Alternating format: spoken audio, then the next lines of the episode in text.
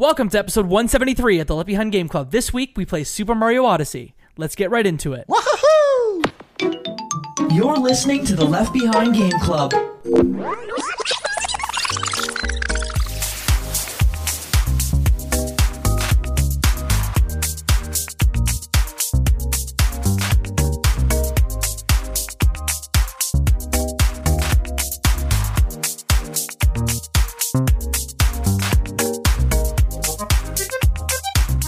Welcome to the Left Behind Game Club, our never ending attempt to make sure that no game is left behind. I'm your host, Jacob McCourt, and today I have two friends with me. The first friend, you know him, you love him. His name is Michael Ruffolo. I am excited to talk with another Michael about a pretty good game. Oh, The second Michael in our Michael sandwich is a friend that we've had for a long time from Bits of Time. Michael Berger, hello! hello. Thanks for having me. No, we've been uh, we've been friends for a very long time on the internet, and this is the first time we've done content together. So, uh, please tell us about Bits of Time. Tell us about the show you did before that, and tell us how Matt, aka Stormageddon, fits into all of this. I forgot about. Yeah, so my older brother and I have done two podcasts now. The first one was Games Gone, and that was basically a memory form podcast where we broke down a game and talked about our memories. That ended. Then COVID happens and all that jazz. I was supposed to be in Japan, but that obviously got canceled. And so I started Bits of Time with my older brother. And the simple concept is we just see if a video game's worth your time. He generally doesn't finish games. I generally do. And we kind of talk about why I finished it and why he didn't. It's been a lot of fun so far. You guys do a lot of YouTube content too, right? Yes, we do. So our YouTube channel is growing, so that's very exciting. And that one, that's a bunch of lists, Xbox content that he usually does, and random stuff here and there. And Matt, I think a, I'll go a for good it. reco. No, a good reco is after this. Y'all did a piece of content about Super Mario Odyssey, correct? We did. Tell us about that and why sh- people should listen to it immediately after this. So that'll be an interesting thing because my older brother is generally not the Mario guy, so it'll be a good kind of gateway into it. Whether I'm, I love Mario, as you'll find out, I'm sure soon. And that was the last episode of season three. We are working on season four content right now. Love it. Um, we will link all of your stuff in the notes, and then we will also link in the resources in the notes um, the specific Super Mario Odyssey episode. So if you want a place to start, there's one, but there's tons of great stuff in the feed, so check that out. Michael, thank you for being here. speaking speaking of Mario, I think we should put you through the gauntlet. Oh wow, Michael's throwing the gauntlet out there.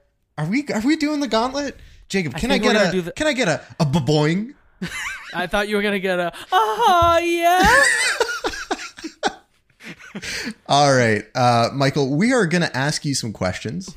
Um, all we're We didn't looking prep you for this. yeah, all we're looking for, uh, first thing that comes to mind. Okay. Okay. Um, don't don't overthink it. Just just let us know. This is to give everyone a little bit of context on you beyond what you've done and, and what you're working on. Okay, so Jacob, hit the gong for me. Gong. All right, the gauntlet begins. Uh, Michael, what is your first gaming memory? Playing Super Mario Brothers on the NES at my house. My dad brought that home. Awesome. What game have you spent the most amount of time playing? Oh, Probably the original StarCraft or Halo. And how much time have you do you think you've put into that? At least 500 hours, probably. Okay. All right. Um, have you ever called in sick or pretended to be sick so you could play more video games? I don't believe I have. Wow. So my memory's This man's so but- responsible. this man's so responsible.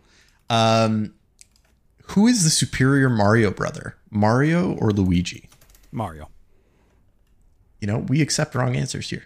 That's that's totally okay. Great answer, Michael. I knew I loved you for a reason. Short King. you know what? We're just gonna we're gonna end the gauntlet right there. Uh, Michael, No, thank you for going. playing. Thank you for playing. no, keep going. We have two other questions. The second to last question is, what is your favorite console generation? Oh, I really love the Switch. I'm Ooh. yeah, I think I'm gonna go with this one right now. The Switch Wow. slash It's never been a better right time to be a gamer.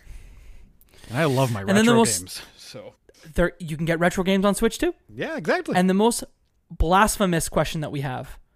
What is your most controversial gaming opinion? The one that will get fucking nerds with spoons coming at you, trying to cut you. Oh, uh, Halo 4's campaign was actually good. Wow, that's a bad opinion. Well done. Thank you. Do you remember what the enemies were called in that? Because I don't. No, no. The Prometheans, uh, yeah, that sounds Great, great campaign. I think. Uh, and that is the the gauntlet. You survived. Well done, Michael. Thank you.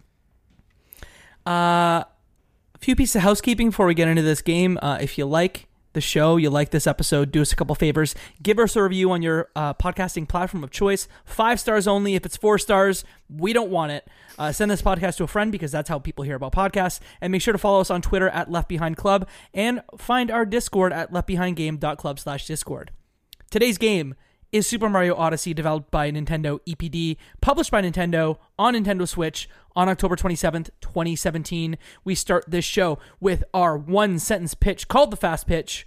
So, who wants to give their one sentence pitch of this video game first? Michael, I call upon you because you've not been on our show in a while. Sorry, Michael Ruffolo. I Oh, call no. I upon was you. oh no, which Michael? Yeah. yeah. Um, this is Mario Galaxy with less ideas. Wow, here we go. Okay. Other Michael. This is the true spiritual successor to Super Mario 64. Oh. Uh, this is, in mine is, this is the second best 3D Super Mario platformer beyond Super Mario Galaxy. That's a long Y'all way to thought of- say it's not as good as Mario Galaxy. hey, damn, it's a good one. So we've talked about some other Mario games. What I'd love to know, and Michael, um, Michael, oh, gosh, Michael Berger. I'm going to start with you. Uh, what is your experience with 3D Mario platformers? I have played them all. I started with obviously 64 because I was the first one. I that one's like a childhood memory type thing, so I hold it in high regard. I still think it's a great game. Not a huge fan of Sunshine, so I would say for me, Odyssey probably is below Galaxy and 64. It's probably like so high, high middle. We'll call it. Okay, okay. Uh, Mike Ruffolo. I I I think you know this is kind of like saying what's your what's your experience with you know Mickey Mouse you know like I I feel like I've played um you know the early Mario games at a young age and continued to play them as I got older. Um, I am not one of those Mario heads that plays you know everything that comes out. There's a bunch of those 2D Mario games that I haven't touched. Um, I, I don't think I ever played Mario RPG all the way through. Uh, but all of the mainline Mario's, I end up, you know, I end up playing. I think I've beaten pretty much all of them. Um, I'd be surprised if you stumped me with some of those, but but yeah, that's kind of my experience. Jacob, what is your experience? Yeah, so I'm a big, big Mario guy. Um, I've played all the 3ds, and I think that Super Mario Sunshine is actively a bad game. But like, Why I is think there so that's a- much hate for it? It's for me, it's like the Dark Souls of Mario games. It's like it's hard. Yeah, it's hard because it's not very good. Why do you? It's unnecessarily difficult. oh, you're just a soft boy. You're just a soft boy. I am, but like the camera is poor, and I don't think the the flood mechanics are particularly engaging. So. On the hierarchy of 3D Mario's, it's at the bottom. I think Galaxy 1 and Galaxy 2 are great. Super Mario 64 is a little outdated, but still good. And then Odyssey is probably my second favorite after, like I said, the original Galaxy. And then I've played every Mario spin off. I'm a huge Mario Strikers fan, but that's a, oh, that's another whole Okay. podcast. All right. Yes. I mean, yeah, I, I guess I guess to your point, yeah, Sunshine's probably the weakest of the 3D Marios, but that's mm-hmm. because they're all so good, Yes. Touche. High bar.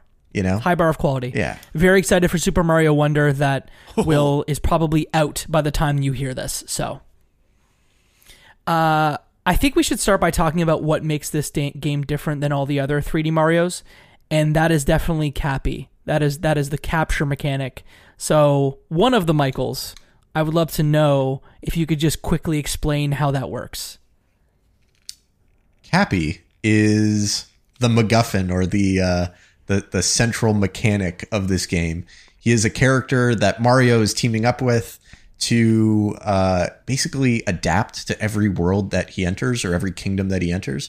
And Cappy allows him to take over enemies' bodies, possess them. Um, honestly, it's one of the creepier existential things about Mario. If you think about it a little too much, it's a little creepy. Um, but yeah, basically, Mario throws Cappy's hat, and he can either use Cappy to jump to a higher spot, get an extra double or triple jump, or if Cappy grabs onto a pole, he can move it, or if Cappy hits an enemy, he can possess them. Um, and that's kind of the TLDR of, of Cappy's involvement. You don't really see much personality. Cappy's motivation is that uh, similar to Princess Peach, who's kidnapped by Bowser, uh, Cappy's one true love, Capette, or whatever her name is, uh, is also is also abducted in the process. Yeah. So is it fair to say that this story in this game feels like it sort of inspired the Super Mario Brothers movie? There's okay, there are definitely moments where I'm like, oh, this is like the weird moments in Mario the movie where he gets sucked in a pipe and you see the like infinite space. Um, that's kind of what Cappy, you know, attacking a dinosaur and taking it over made me feel. There's definitely like an element there. Did you have any favorite captures? And by the way, Michael, the the name of Cappy's person is Tiara. Ah, it's of course, you know that. Of course, a tiara. Yeah, okay. of 'Cause course. she has a tiara. Uh, you mentioned some of the captures that you can do. Did any of y'all have any favorite captures that come to mind? Because for me, like it was in a lot of the the materials that came out around the release of this game. But I think that the T Rex is sort of one example of something that you probably haven't gotten in another Mario game. A lot of those captures are very distinct. You know, at one point you're a tank, at one point you're a T Rex but they fundamentally change not only the scale but also the gameplay that you can undertake. So I always think of the the T Rex, maybe the taxi cab, uh, maybe uh, the tank. Did any of y'all have any favorites? Because there are tons of them, and the gameplay changes drastically for each. I think that's probably the coolest part is you don't it's exciting to capture one because you don't know how they're going to play and feel. That's my the high bar for that. I think probably my favorite is that little caterpillar. I just like the feel of it. That one and the, also the I don't remember the name, but the one where you're the potted guy and his like legs stretch out and you do that little hop. That's in Wooded Kingdom, if I remember correctly. I enjoyed that. Uh, one. He's like the stretchy legs dude. Yeah, I'll I'll look and get you the name. But Mike, do you have any any other standouts? you know they're the they're the ones that you're like i can't believe they're letting me do this like the t-rex um but honestly the ones that i love the most are when you see a classic mario character or mario enemy and you're able to take it over the one for me that i didn't that was like wow was when you can um possess the flame the the little flame that pops out of the lava i was like this is crazy this is wild um, I think the one that feels the best, though, I totally have to agree. It's that caterpillar that extends. Oh, it's There's- so good. Yeah, it just fe- it feels real good. And I think I it. the feel like, octopus. yeah, they don't overstay their welcome too. You move on from enemies. I think that was a smart choice. Totally agree. Yeah, I, I mean, even the little ones like the the Gushen is what it's called, the octopus that you can sort of almost use the Mario Sunshine like Oh. jetpack ability. Like, So good. there's some little ones like that that are great too. Oh, you know the one now that you mention it, the I I don't know the name. It's the turtle guy who throws hammers. Ha- the Hammer Bros. Uh, Hammer right? Bros. What? It, yeah, sure. Uh, just throwing a bunch of hammers and hopping around. That that felt like a real power trip. That felt like more of a power trip than being a tank, to be honest. Yeah, classic from Mario as well. Yeah. So this this is structured fairly similar to other Mario games. There is a map that allows you to explore, um, you know, a series of worlds that have moons that you collect in each of them, and your spaceship kind of lets you travel between each of them. How did y'all feel about the the general structure? Because what I appreciated most was the ability as you're going through levels they don't give you as much choice like in a Super Mario 64 where you can jump into like certain paintings at certain times, but because the the path through the levels is fairly linear, but they also give you the like at multiple points Little there's a branches. juncture, yeah, where you get to pick between levels. Did y'all like that sort of structure for this game? honestly, I didn't think that much about it. Like, it- Okay. it was one of those things where Fair. I'm gonna have to go to this place anyway. So like it's it's not like I get to play this one or another one. I have to I have to play them both anyway. So uh, or at least I did in the end. Um, I don't I don't know if you can get through it without completing them all, but uh, but yeah, it didn't really mean much to me that it's like oh do you want to do the ice one or do you want to do the uh the the forest one? True. There isn't too much choice. At least they give it to you. I do think this is inferior to Galaxy and 64's total freedom. I wouldn't say total Totally freedom. with you.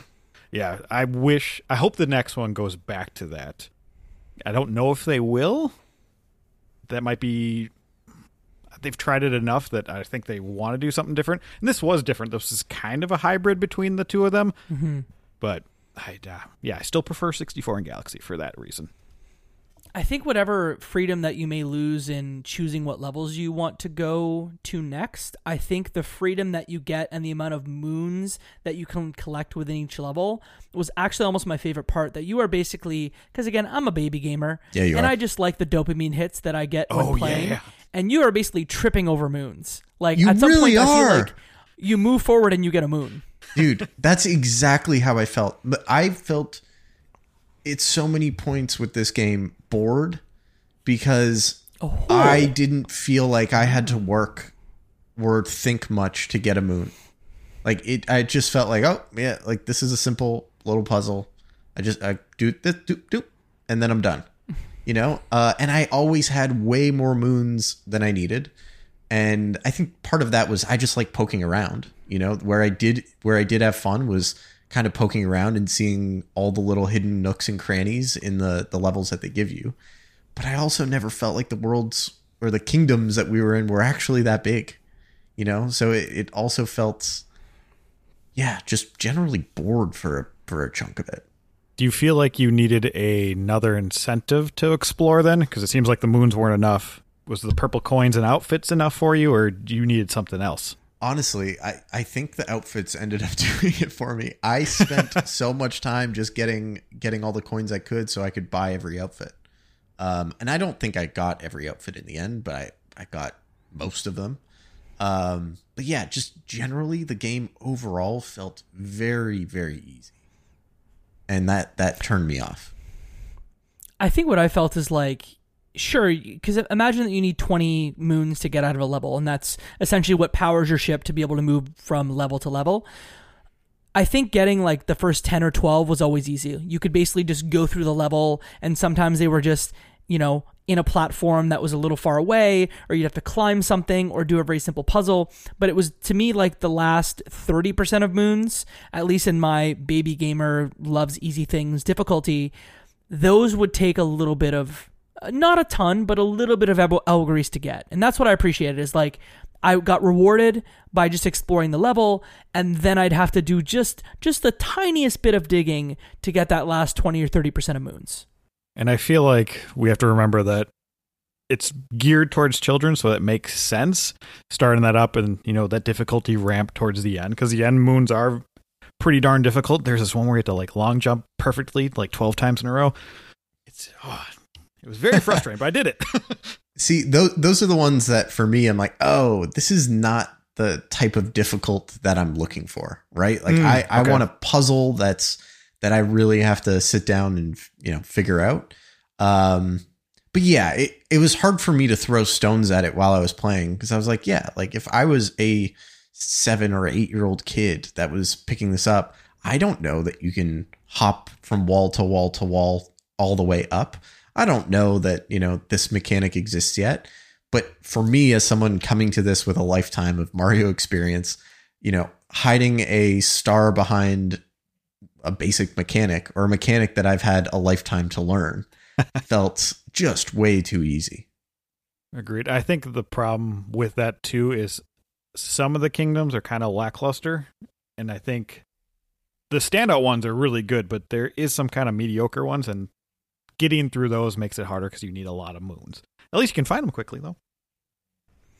Uh, would love to to find out your kind of standout levels. Uh, think about it. While I tell you that New Donk City is probably one of the best Mario worlds that has ever been crafted. I disagree. Mike, What? Mike, wh- get, go. I disagree. words. Yeah. so- Defend. So, um, I had heard a bunch of new donk stuff, right? Like going into this. Um, the marketing hype cycle was real. And so I got to new donk and everything felt a little lifeless. Um, the, the people were, okay. First I have to say it was very, very weird and surreal to be Mario talking to normal, normal ish humans, you know? Okay. like that was a bit of a you know head head spinner um but yeah i just didn't find like jumping across rooftops to be that interesting i didn't find the like cappy on the spring to spring yourself up a building that interesting um it fell so flat for me at so many points that i was like i just want to get past this and it's only when you get to the end of new donk right where where they have maybe the best moment I think of any Mario game I've ever played that I was like, "Oh, now I get why people speak so highly of this." But when I'm looking at my experience in New Donk, I was like, "Oh yeah, like 80 90% of this I was not loving, didn't enjoy, didn't find that great." It was just the you just happened to cap it with the best thing that I've ever experienced in a Mario game ever. Like I sat there, I teared up, I cried. Like the it was just an amazing gut punch of nostalgia and emotion and, you know, it was perfect. Like I couldn't imagine a better way to cap to cap that off. Um it just felt like, oh, we're just glossing over some of the boring lifeless stuff that came before it. Man. Do you know what I mean? critic. Like, do you get what I'm saying? I can see it. I feel like the moveset of Mario works really well with the setting, with the tall buildings and being able to scale them. I had a lot of fun just looking at a building. I'm like, can I make this gap? And that I think was where it shines in that regard. And there you is played it some like whack- Crackdown. Yep. Oh. I haven't heard that name in a while. Yeah, I, I kind of did, I guess. And I do like that there's such oddities. You can become the sewer grate or, you know, the taxi in this part. And obviously, yeah, people do hone in on the celebration of Mario in this part because it is really, really good. But I'm, a- I think for I'm me, fan. like, go ahead, Michael. Keep going. yeah, Sorry. I'm, I I just want to say I am a fan on of the Metroid Kingdom, Metroid Kingdom, Metro Kingdom. Yeah, I think for for me it was um, that this felt like my first open world sort of thing. Like it clearly was pretty contained, and it almost felt like the Little Tikes version of like what you would get in Spider-Man or Crackdown or something like that. And the the street level may have felt a little sparse in parts, like when you're on the street and there's just like a single taxi cab going through the street. But it was when you got into the parks and the buildings and the sewers and up top and to the construction yard, like that's sort of when it felt a lot more vibrant. And just like the music was fantastic, whether you know, uh, you know, it was whether it was sung or not. The jazz music that you got in this level was fantastic. The jazz was fun. The jazz was Yes. definitely fun. Um, there's that the Metro Kingdom feels the most like nostalgia, you know, gut punchy, right? There's all these. It feels like there's all these little nods to, um, to Mario and Nintendo fans, but on the whole, it didn't. I didn't enjoy playing it or solving puzzles in it like I did other areas. You get chased by a T Rex. What's not on a moped? Great. That you make a compelling point. You really do. Did y'all have any other standouts beside New Donk City that you love to talk about? I really liked Wooded Kingdom mainly because that I think it has one of the best songs in the OST. Yo, they oh. made surf rock. Right? It's so good. And then It's it's so good. I think it also has one of the better bosses as well. That UFO fight I think is pretty cool, and also following mm-hmm. like the flower path through stuff, and obviously having it where you just jump off the side and you're going to a different level. Where that's where the T Rex is again. I do like the T Rex levels now. I'm thinking about it. I I love the aesthetic of the Sand Kingdom. I it's so cool. love the red sand. I love the like Day of the Dead Mexican um, you know, like little pueblo, you know, um, that that aesthetically was something I enjoyed. Um, I love the moment in the Lake Kingdom when you take over a fish for the first time, the little fish guy, and you just you're just swimming around. Uh, that was a ton of fun. Um, what else really stood out? I think I really like the Oh, Seaside for. Kingdom. I think the Seaside Kingdom was also fantastic. Yes, that is the best one, hands down. I think. I didn't Tell me why. spend much time in it. I, I kind of blitzed through it. I was just so mission forward on that because I was like, Mm. oh, I'm I'm behind on my hour count. Like I really need to get this done. and So, so, I, think just, it, yeah, it's okay if you rush things. You know, you can always go back. It's there. it's true. I think Why it- why is it your favorite? aesthetically, it's beautiful. I think usually I don't think about that when I'm com- thinking about. Mario games, you, you know. And when we were talking about the cap the capture mechanics, that thing where you're basically like Star Fox, just shooting around that little gushy balloon thing. Plus, I I usually don't like water levels in Mario games, and this one made me love a Mario a water level in a Mario game. A little too much uh, sunshine P- PTSD. Yeah, maybe. The description like perfectly captures why I love it. It's like the relaxing resort by the carbonated sea is just like such a perfect oh, encapsulation of what this level is. It's like a beach, but also like, you know, the water is almost sparkling how clear it is. Mm-hmm. And to your point, Michael, some of the captures that you make, even the the one the octopus that I had identified earlier of like being able to jet around and, you know, Yeah, And capturing lava the- Which is great. octopus is Yeah. Yeah. so fun. and capturing i think that boss battle is pretty fun too and you know using the fire flower or whatever it is to like race around the water like there's just so much fun traversing that world which usually isn't the case with the water level for me Agreed. Yeah. Water levels usually scare me. uh, any other call outs and levels? Or else I'm going to move to music because we got to talk about this music a little bit. I thought it was weird that Bowser's Kingdom was like very Shogun Japan.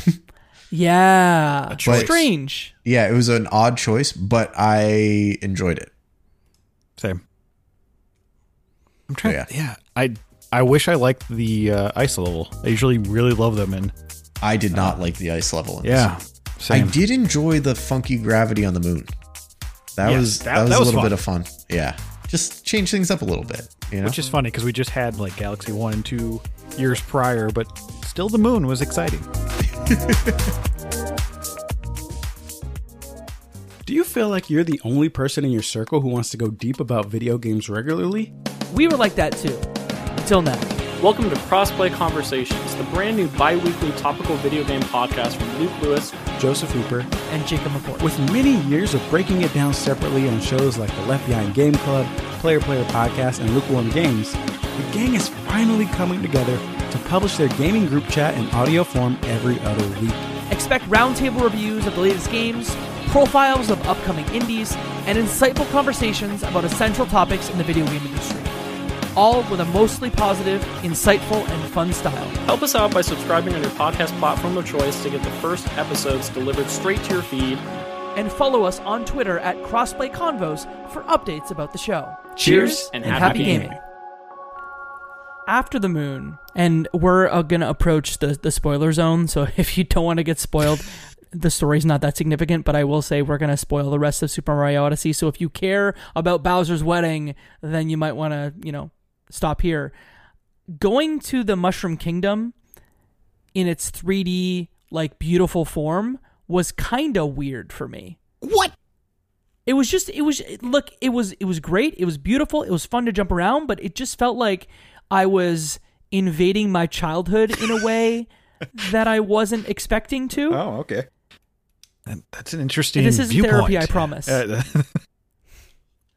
Did you love it though? Because it, it sounded from your your face there that you loved it. Yeah, I did, and I think probably it, one of the things that playing this game, I just feel like I was smiling most of the time because there were so many callbacks to 64, and so seeing a beautiful render of Peach's castle, I'm like, oh, this is like coming home. And of course, then they also have the costume of you can be the old 64 uh, reskin, and I was just like, man, this is great. But yeah, I would say exploring that world is not the best and I could see how there'd be a little disconnect for you there. But I, plus, I don't like like fighting bosses over and over again. That's not really my thing. Especially That's when the- it's kind of the same boss battle. yeah. Why they do why they do that? I don't know why. That's why I like the UFO fight because I think that's different. Yeah. Mhm. Yeah. This So- felt to me like a way they extend the the playtime right. Absolutely. because I know that was it you or your brother that played it to get all the moons. Uh, that was me, and I got to Okay. 999 now. But I apparently I bought too many in the shop, so there's still moons I have to go grab for platforming reasons. And I, there's this one like 2D one. I I was trying to do it before we record this podcast. I just like gave up. I was like, no, I don't need to do this. I'm okay. So how many do you have left then? You think? I think I have about like six, maybe. And uh, so explain to folks that like because for for me and and I I assume Michael too, we sort of, sorry Michael Ruffolo, we went through and sort of picked up some after we had completed the story, but sort of ended there. Can you explain like what you get at certain milestones? Because there are a couple different milestones when you get certain moon counts. Yeah, so it unlocks two different stages towards the end. One is a boss rush thing, which not my favorite thing again. There's like mm-hmm. darker side of moon or dark moon and then darker side of moon. Darker side of the moon's like the final challenge. And I got to the very end and died. And I just I just gave up on that too. But there isn't too much incentive. I think it's there's something in my brain that was like, I just want to get to 999. I just want to see that number on my balloon. And I got there, mm-hmm. but it's, I don't know if was it worth it. I don't know. I had fun doing it for the most part. There's some very frustrating moons though, like trying to guide these sheep and where they can fall off, and you have to hit them with a hat. Oh, Oh, I did that. oh that one frustrated me. I think that was in Wooded Kingdom too, one of my favorite kingdoms. Oh, I thought you were. I thought that was in the Sand Kingdom. Okay, so there is the one, the Sand Kingdom, but then Yeah. Wooded Kingdom. It's once you beat the game, it also unlocks these special glowing blocks that go to harder moons that you have to do. Ah. And that one is you have to guide sheeps, but there's like a curve and they can just fall off, and you have to like time it. Oh, it's Gotcha.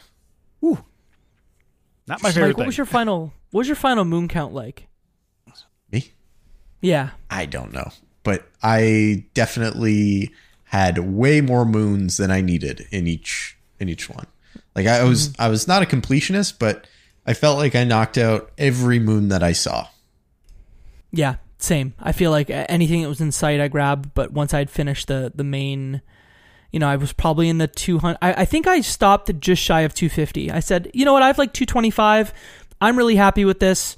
I don't need to see the dark side or the darker side because my understanding, uh, Michael, keep me honest here. 250, 500, 999 are sort of the the benchmarks, right? That sounds right, if I remember. It's been a while, but Yeah. Uh, I cut us off before we talked about some of the standout music. We talked about New Donk City. We talked about the surf rock that you get in uh, Wooded Kingdom. Is there anything else that was a standout in your mind?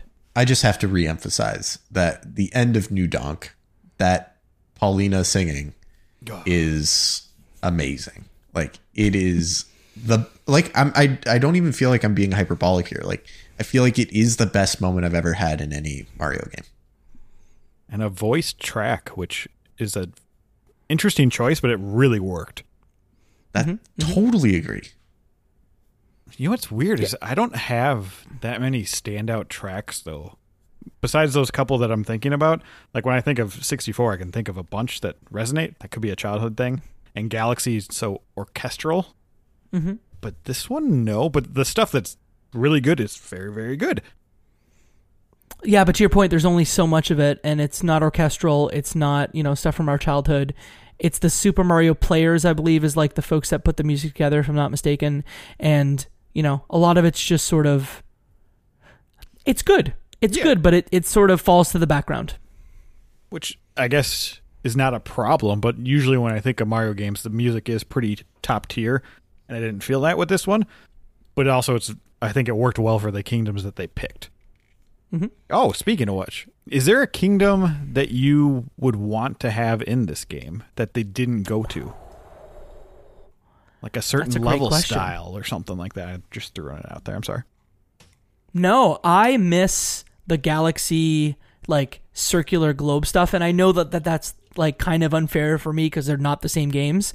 But I think a lot about those levels in Ratchet and Clank and those levels in, in oh. Mario when you get the the sort of planetoid levels.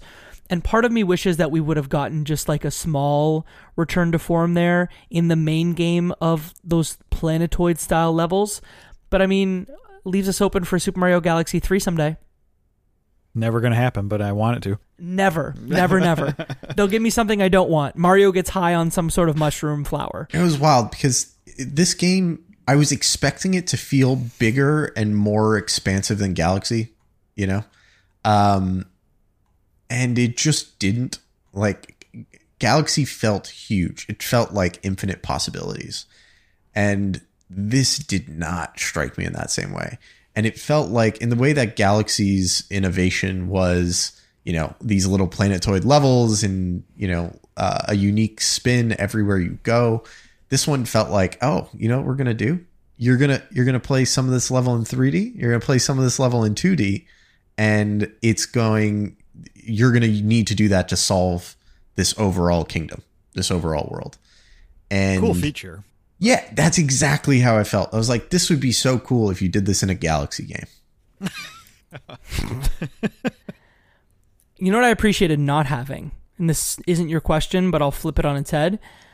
Mike, you mentioned the the Bowser's Kingdom and how it was weird to have it almost be like a feudal Japan level. I very much appreciated that because instead of that, we would have probably gotten the like lava castle that we always get in That's a Bowser good point. levels. So I appreciated having something different. Was it the most ideal? No, but I feel like anything's better. If I see a Bowser level where there's lava and I just have to avoid lava, I'm just not interested. Yeah. I'm like, cool. I'm just gonna stop here because Well, I know what comes next. This time they said, you know what? Don't avoid the lava, become the lava. yeah, You they know, did. like that. They truly that did. was kind of fun. The other it, that also reminded me because there was a bunch of this in the Bowser's Kingdom. I love taking over the bullet bills. Taking over Oh, a bullet bill was so. It felt like yeah, you know, felt way better than being a tank. Yeah. Hundred percent. Even the cr- even the creepiness you'd get in something like a like a Cap Kingdom where you didn't really get to do anything, but you walked around and it was just like creepy vibes. This game is this game is vibes, whether you're capping or whether you're in Cap Kingdom. I definitely felt like the beginning of the game was kind of creepy, and Yes.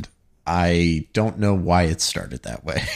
Yeah, I feel like Lost Kingdom should have been the starting level. That would have been a stronger start for sure.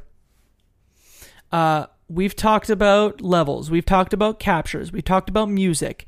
We've not talked in detail about boss battles. With good so reason. I know.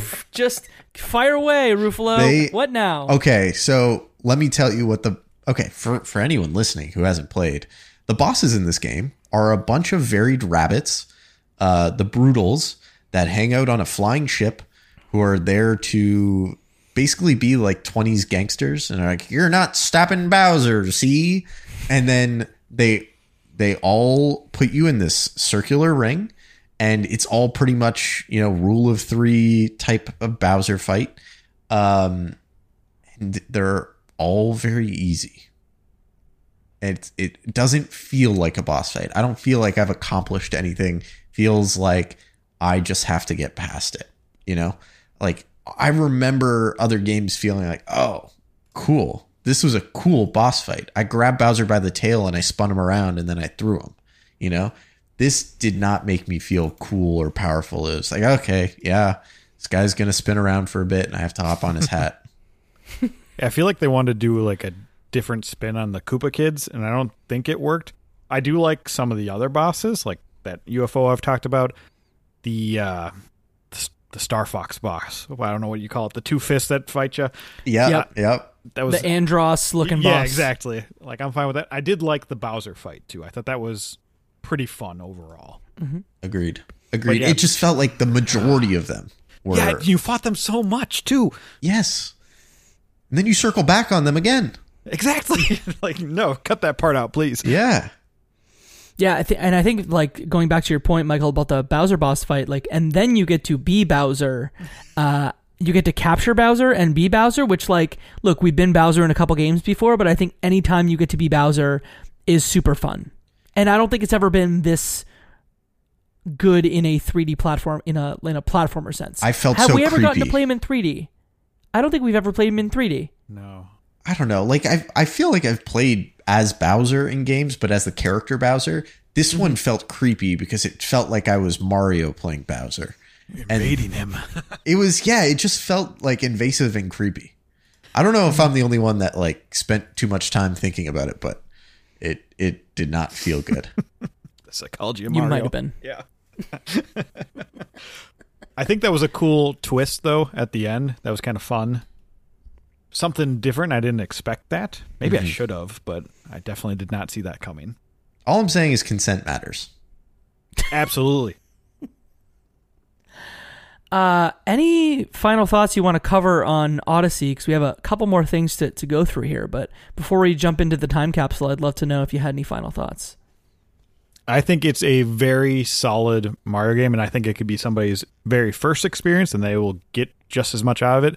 But there's so many little Easter eggs for us veterans, we'll call us. I do not regret playing it at all. I had f- fun. I, I feel like that moment in New Donk City at the end was everything I needed in this game. Um, but it is not by far my favorite Mario. It's Yeah, and I don't- It's good. And I don't.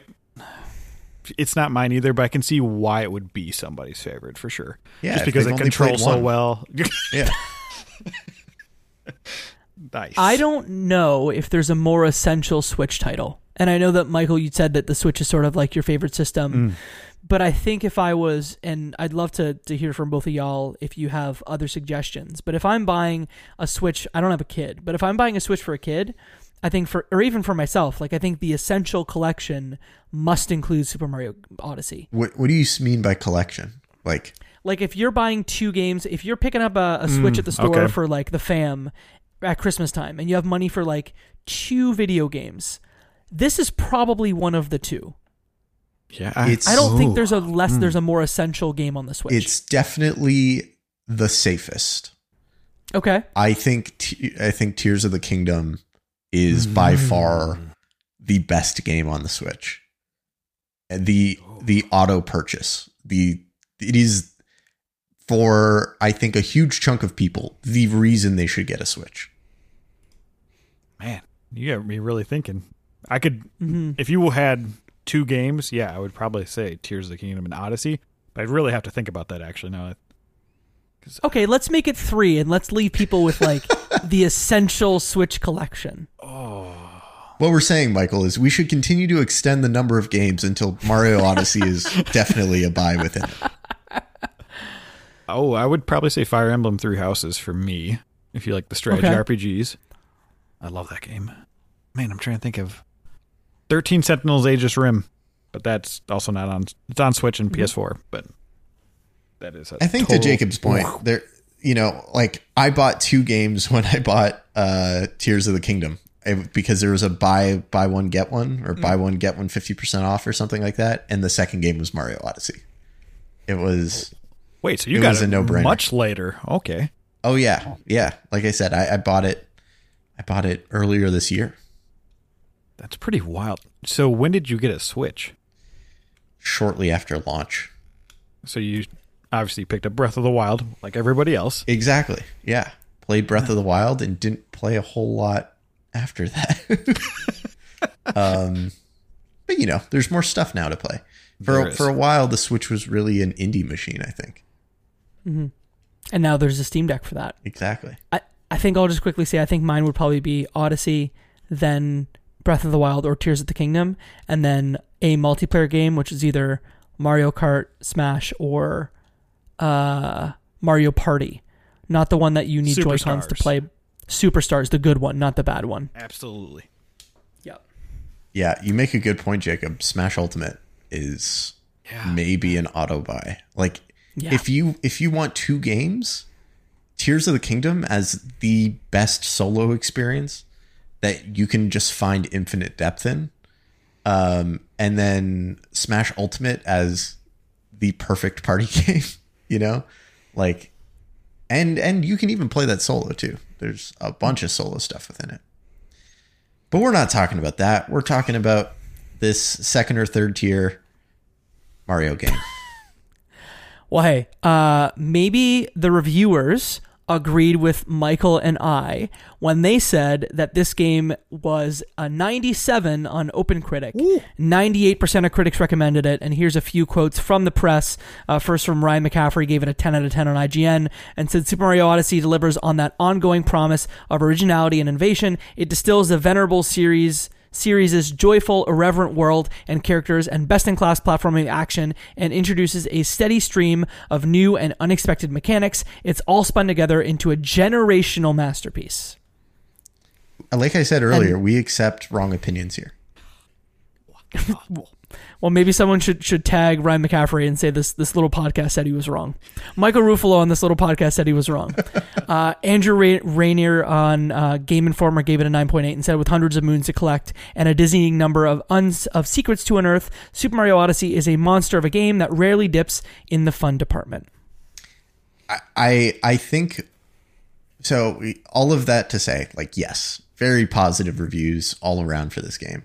I think I just expected more from a you know a mainline 3D Mario game, and maybe my expectations were too high. Maybe it was all the hype and people yelling "New Donk City" all the time. Um, but uh, but yeah, it, it just did not feel like the. It didn't feel like it topped Galaxy, and that's where my that's where my bar was. High bar. Yeah, High bar. yeah. Again, a Galaxy feels like, in my opinion, the best 3D Mario game. Yeah, could be. pretty good. yeah. Mm-hmm. What would you put above it?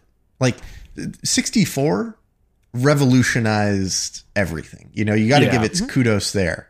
But going back to play 64, Rough. it's just not. It just doesn't. I think it still feels good. Yeah, but yeah, yeah, I know. Yeah. Do either of you have the Mario 3D All Stars collection that just came out a little while ago? Yeah, No.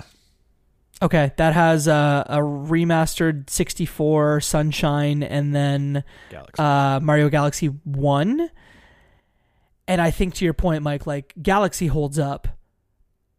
Sunshine is bad. And 64, you just credit it and say, like, this revolutionized games and it is still good. But it obviously doesn't touch these, like, real 3D Mario platformers. Yeah. It's like What I- Ocarina. yeah, yeah. yeah. There's some uh, game design choices there. I do Yeah. still feel like in 64, Mario feels so good to control. There's something about it, like especially if you have the other original N64 controller, just like slightly moving the analog stick. I don't know. There's something.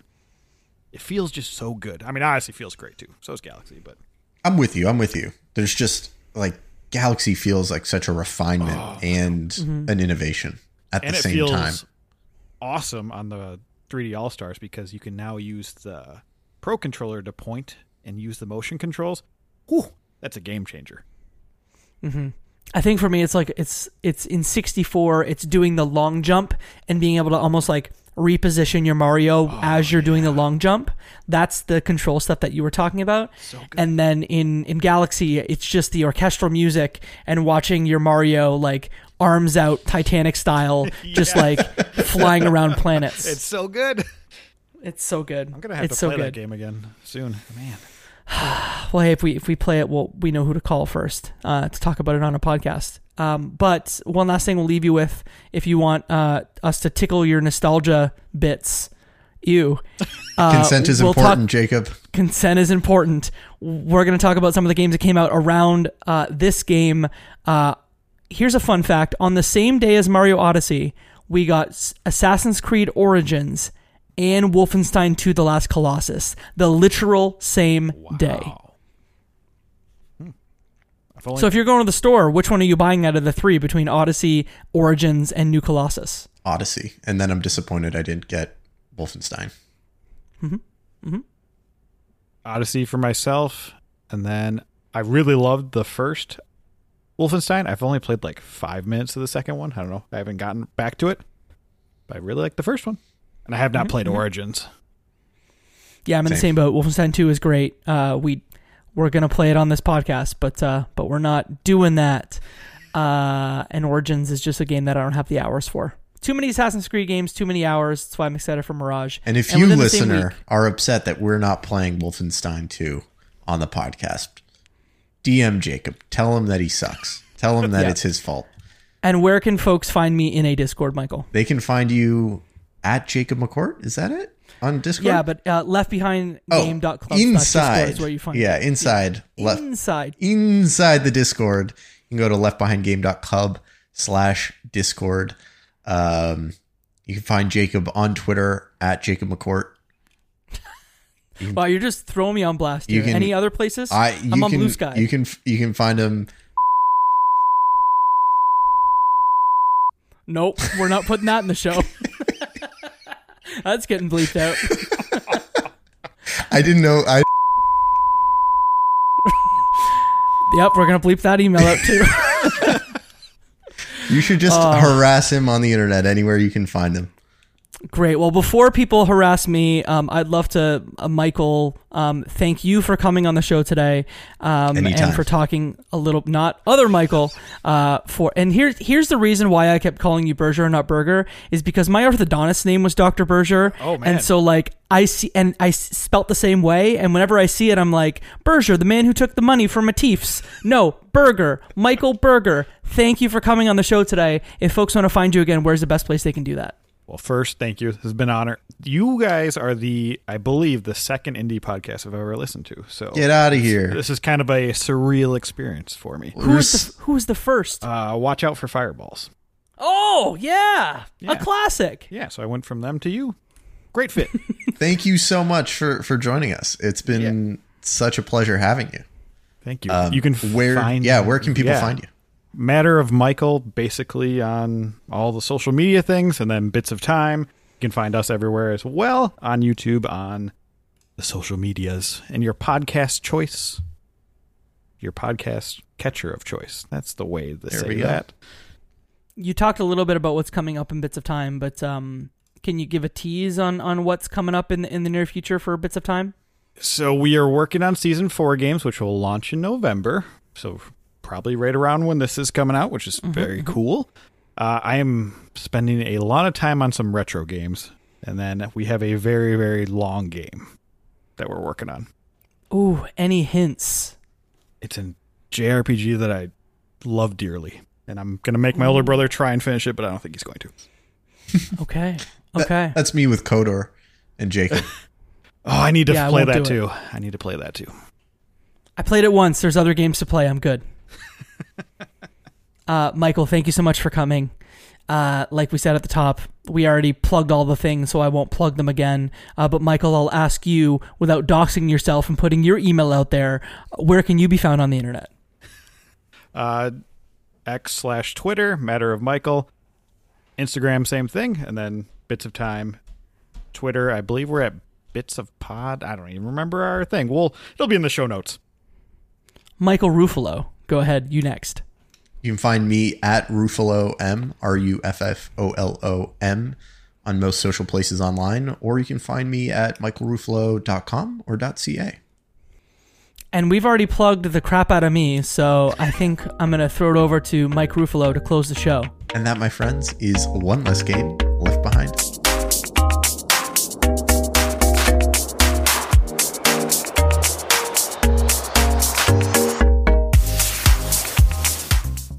Video games are a unique medium. They can tell stories, Immerse us in strange, fantastic worlds. blur the very boundaries of our reality. But at the end of the day, video games are fun. Whatever fun is to you. I'm Jeff Moonen, And I am Matt aka Stormageddon. and on Fun and Games, we talk about the history, trends, and community of video games. It's a celebration of all the games we play and all the fun we find within them. And there's so many more games out there. So we hope you'll share in that conversation with us. Fun and Games podcast with Matt and Jeff. Find us on certainpov.com or wherever you get your podcasts. And happy gaming.